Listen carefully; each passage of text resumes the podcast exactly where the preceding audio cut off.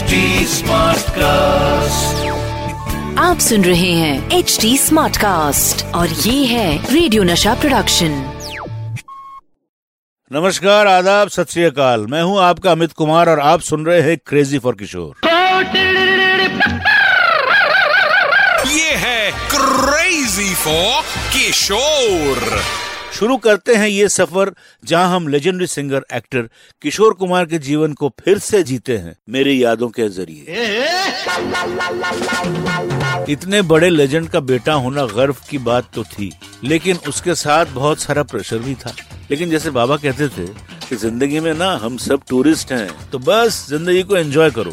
इसी मंत्र को गांठ बाँध कर मैंने अपने संगीत के सफ़र को शुरू किया। मेरा गाना जो आज भी उतना ही पॉपुलर है, जितना वो तब हुआ था, वो है बालिका वधु फ़िल्म का बड़े अच्छे लगते हैं। मैंने इससे पहले दस गाने गाए हुए थे, पर हाँ बड़े अच्छे लगते हैं। ये गाने ने मुझे बहुत पॉपुलर किया। लेकिन आजकल की तरह ये एक ओवरनाइट सक्सेस नहीं था। आज उस गाने के 39 साल के बाद भी वो गाना उतना ही एवरग्रीन है। और ये गाना मुझे एक बहुत इंटरेस्टिंग तरीके से मिला। उन दिनों एक फ़िल्म बन रही थी खलीफा। पंचमदा म्यूज़िक दे रहे थे और बाबा और मन्ना दा का एक डुएट था। तो बाबा ने मुझसे कहा, तू तो पंचम का बहुत बड़ा भक्त है ना? तो आज रिहर्सल पे चल। मैं इतना खुश हुआ कि पूछो मत। वहाँ पंचमदा हारमोनियम पर कुछ तो स्क्रिबल कर रहे थे। रिहर्सल के बाद जब मनादा चले गए, उनका ध्यान मेरी तरफ़ पड़ा और बोले, अमित, मैंने सुना तू गाना गाता है आजकल कलकत्ते में। सुना दे एक गाना यार, चल। मैं बहुत नर्वस हो गया और बाबा की फ़िल्म झुमरू का मैंने गाना गाया। गाड़ी में जब लौट रहे थे, तब पिताजी ने कहा कि गया तेरा चांस, इतना बकवास गाया तूने। कैसे बनाओगे अपने करियर मैंने भी गुस्से में बोल दिया, मुझे नहीं बनना है स्टार मैं कलकत्ता वापस जा रहा हूँ। शाम को फ़ोन आया आर डी बर्मन साहब का। पिताजी ने फ़ोन उठाया, बर्मन साहब ने पूछा, दादा, अमित किधर है? पिताजी ने कहा, क्यों? वो तो सो रहा है, पंचमदा ने कहा कि गाना है जो मुझसे उसे गवाना है तो कल उसे मेरे पास भेज देना। अगले ही दिन मैं तारजो के फ़िल्म सेंटर में गया और वहाँ पर मैंने ये गाना गाया। सभी को गाना बहुत अच्छा लगा। ये गाना उस वक्त हिट ही नहीं हुआ और ना ही फ़िल्म चली। लेकिन आज देखो, ये गाना इतना पॉपुलर हो गया है। थैंक्स टू आर डी साहब he really made me star 1960 की बात है। कार्टर रोड में ऑटर्स क्लब जो आज, वहाँ पर ऋषिदा का बंगला हुआ करता था। और उसी के बाजू में एकदम just beside Rishida's Bangla, there used to be my father's. He had brought a flat. वहाँ पे वो मधु जी के साथ रहते थे। तो ऋषिदा एकदम बाजू के बंगलों में रहते थे। तो ऋषिदा के जो बंगले थे बंगले में बहुत अच्छा खूबसूरत गार्डन हुआ करता था। Rishida was a very good gardener उनको गार्डनिंग करने में बड़ा मज़ा आता था। अभी ऐसा हुआ कि एक दिन सवेरे वो गार्डनिंग कर रहे थे पानी दे रहे थे तो पिताजी ऊपर के बरंदे में बैठ के मेकअप कर रहे थे। इट वॉज़ अर्ली मॉर्निंग काफ़ी सवेरे मेकअप कर रहे थे। और ऋषिदा ने देखा पिताजी को देख कर कहा मैंने उनके पॉइंट ऑफ़ व्यू से और काफ़ी चिड़चिड़े लग रहे थे पिताजी। मेकअप कर रहे थे खुद तो शायद ऋषिदा ने पूछा कि नौफर बाबू ऐसा बोलते थे किशोरिया ए किशोर क्या करता है? कि, किसका किसका शूटिंग है रे? तो पिताजी ने कहा मेकअप करते वक्त किस का मैं बहुत, मेरा मूड एकदम ठीक नहीं है। मैं जा रहा हूँ शूटिंग करने फिल्मिस्तान स्टूडियो में है शूटिंग है, अब मलाड में, लेकिन ये जो प्रोड्यूसर है, ये बड़ा गड़बड़ कर रहा है। प्रोड्यूसर डायरेक्टर इनफैक्ट दोनों ही गड़बड़ कर रहे हैं और मैं फंस गया हूँ दोनों के पीछे। तो क्या हुआ? बोले, कुछ नहीं। प्रोड्यूसर एज यूजल बोल रहा है, मैं एक पैसा नहीं डालूँगा। और डायरेक्टर बोल रहा है कि ये जो सीन है, जो गाने हैं, इसमें हमको क्राउड चाहिए, लड़कियाँ चाहिए डांसर्स चाहिए, ये सब चाहिए, फमका, डमका। ये दोनों में झगड़े होते रहते हैं और बीच में मैं फंस गया और ऋषिदा और मैं, मेरे दूसरे डेट से वहाँ जाना पड़ता है। मैं क्या करूँ, समझ में नहीं आ रहा है। रियली बहुत इसमें दुविधा में पड़ गया हूँ। बोले, कौन है डायरेक्टर यार? मैं हूँ। और प्रोड्यूसर वो भी मैं हूँ। किशोरदा केवल एक अच्छे एक्टर और गायक नहीं, बल्कि एक अच्छे डायरेक्टर और प्रोड्यूसर भी थे। और इसका प्रूफ था 1964 की फ़िल्म दूर गगन की छाव में।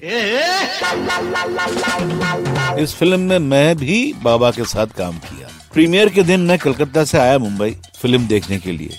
वर्ली के लोटस सिनेमा में फ़िल्म लगी हुई थी और फ़िल्म के 10-12 मेंबर्स के अलावा सिर्फ़ पाँच छह और लोग होंगे।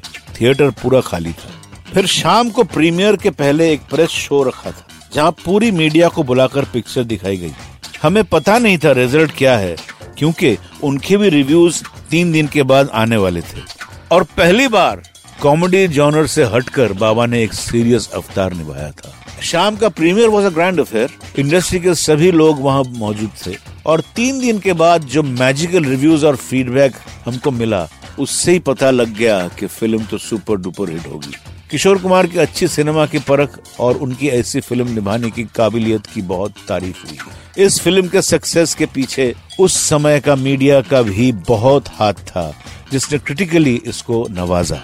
अलंकार थिएटर में हर शाम को बाबा मुझे गाड़ी में बैठा कर वहाँ तक ले जाते और विंडो पर हाउसफुल का बोर्ड देख के वापस घर लौटते। ऐसे ही वर्ड ऑफ़ माउथ पब्लिसिटी से फ़िल्म ने 23 वीक्स सक्सेसफुली निकाले। डिस्ट्रीब्यूटर्स ने बाबा से पूछा कि अगर वो थोड़े और पैसे डाले तो इसी मूवी को दो हफ़्ते और खींचेंगे और उसको जुबली हिट का टाइटल देंगे। लेकिन बाबा ने मना कर दिया। भले फ़िल्म बड़े पर्दे से उतर गई, लेकिन दिलों के पर्दों पर हमेशा चलती गई। फ़िल्म के गाने बहुत ही अच्छे थे, जिनको शैलेंद्र जी ने अपने कलम से चार चाँद लगा दिए। इस फ़िल्म में बाबा ने भी एक गाना लिखा था, शैलेंद्र जी के परमिशन से, वो मेरा फेवरेट है। तो ये था दूर गगन की छाव में से जुड़ा हुआ किस्सा।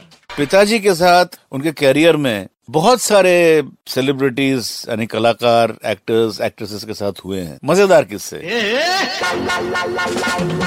उनमें से एक बहुत बड़े मशहूर डायरेक्टर ऋषिकेश मुखर्जी, उनके साथ उनका संबंध बहुत पहले से रहा। ऋषिदा को जब उनकी पहली फ़िल्म इंडिविजुअली उनको मिली एज ए डायरेक्टर वो फ़िल्म थी मुसाफिर। मुसाफिर में देवर थ्री वर्जन्स एक वर्जन में पिताजी ने भी काम किया था। और उसमें कोई क्लैश आ गया था। मद्रास में उनको एक गेस्ट अपीयरेंस के लिए एलवी प्रसाद जी की फ़िल्म मिस मैरी जिनमें उनको जाना था दो दिन के लिए मद्रास। तो ऋषिदा ने कहा, देखो किशोर, अगर तुम गड़बड़ करोगे, नहीं आओगे टाइम पर तो मैं मारा जाऊँगा। बोले, नहीं नहीं डोंट वरी मैं गया और आया। It's a promise okay fine वो कभी भी he never went to any barber shop वो खुद ही बाल काटते थे। सवेरे मद्रास में होटल में before going to the studio वो बाल काटते काटते पता नहीं किन ख्यालों में पहुँच गए। एकदम से छोटे छोटे बाल हो गए उनके। तो जैसे वो सेट पे गए तो एल बी प्रसाद जी ने देखा यो किशोर ये क्या किया? अरे बाप रे। फिर वहाँ तो किस किसी तरह मैनेज कर लिया उन, उनको टोपी पहना दिया। अभी बाबा भूल गए कि उनको बॉम्बे आना है और वहाँ पे सीन कंप्लीट करना है ऋषिदा के फ़िल्म में जिनमें उनके बाल थे। अभी जैसे बॉम्बे पहुँचे घर पे आए तो मेरी माँ ने देखा देखा अरे तुम्हारे बाल कहाँ गए? बोले, क्यों? बाल तो है। बोला, इतने छोटे छोटे काट दिया तुमने। अरे तेरी आप भूल गए कि अभी ऋषिदा का शूटिंग है कल से। अरे तेरा क्या होगा? बोले, ऋषिदा तो फ़ोन आया था दो तीन बार, वो आ रहे अभी ऋषिदा जब जब भी फ़ोन करे, पिताजी अवॉइड करे, मेरी माँ बात करे, बोले, ऋषिदा, वो पता नहीं, पता क्या हो गया? बोले, क्या रूमा, ऐसा क्यों कर रहे हो? उससे बात तो करो कम से कम। मेरी माँ भी फंस गई। तो माँ ने ऋषिदा से कहा कि ऋषिदा, उसने गड़बड़ किया है, वहाँ पे जाके तुम जल्दी आ जाओ, देखो उसने क्या किया। मतलब मैं आता हूँ जैसे घर पे आए तो पिताजी पर्दे के पीछे छुपे हुए थे। ऋषिदा के बोले किशोर, बाहर आ जा। तो पिताजी अंदर से बोले ऋषिदा, देखो, पहले तो मैं बाहर तो आता हूँ, लेकिन आप घबराना मत और प्लीज़ मुझे माफ़ कर दीजिए। बोले, तू क्यों मज़ाक कर रहा तू बाहर आना। जैसे पिताजी बाहर आए, ढेंग करके तो उन्होंने पहले तो किसी बोले, क्या ठीक तो है? तू क्या कर रहा है? उन्होंने देखा ही नहीं कि उनका जो सर पूरा मुड़वा हुआ था, पूरा बाल थे ही नहीं छोटे छोटे बाल थे। तो बाद में रियलाइजेशन हुआ खबर किशोर, ये तूने क्या किया? अब मैं क्या करूँ? चल मुझे लेके चल यहाँ से चल महाबलेश्वर मुझे लेके चल। तो ऐसा हुआ। तो इसके बाद एक दो दिन शूटिंग कैंसिल किया गया फिर नया विग पहना गया फिर वो शूटिंग हुई। ये होता था जब बाबा और ऋषिदा मिलते थे अजीब रिश्ता था दोनों में। आज के लिए बस इतना ही। तब तक के लिए stay happy stay crazy this is Amit Kumar signing off आप सुन रहे हैं एच डी स्मार्ट कास्ट और ये था रेडियो नशा प्रोडक्शन एचडी स्मार्ट कास्ट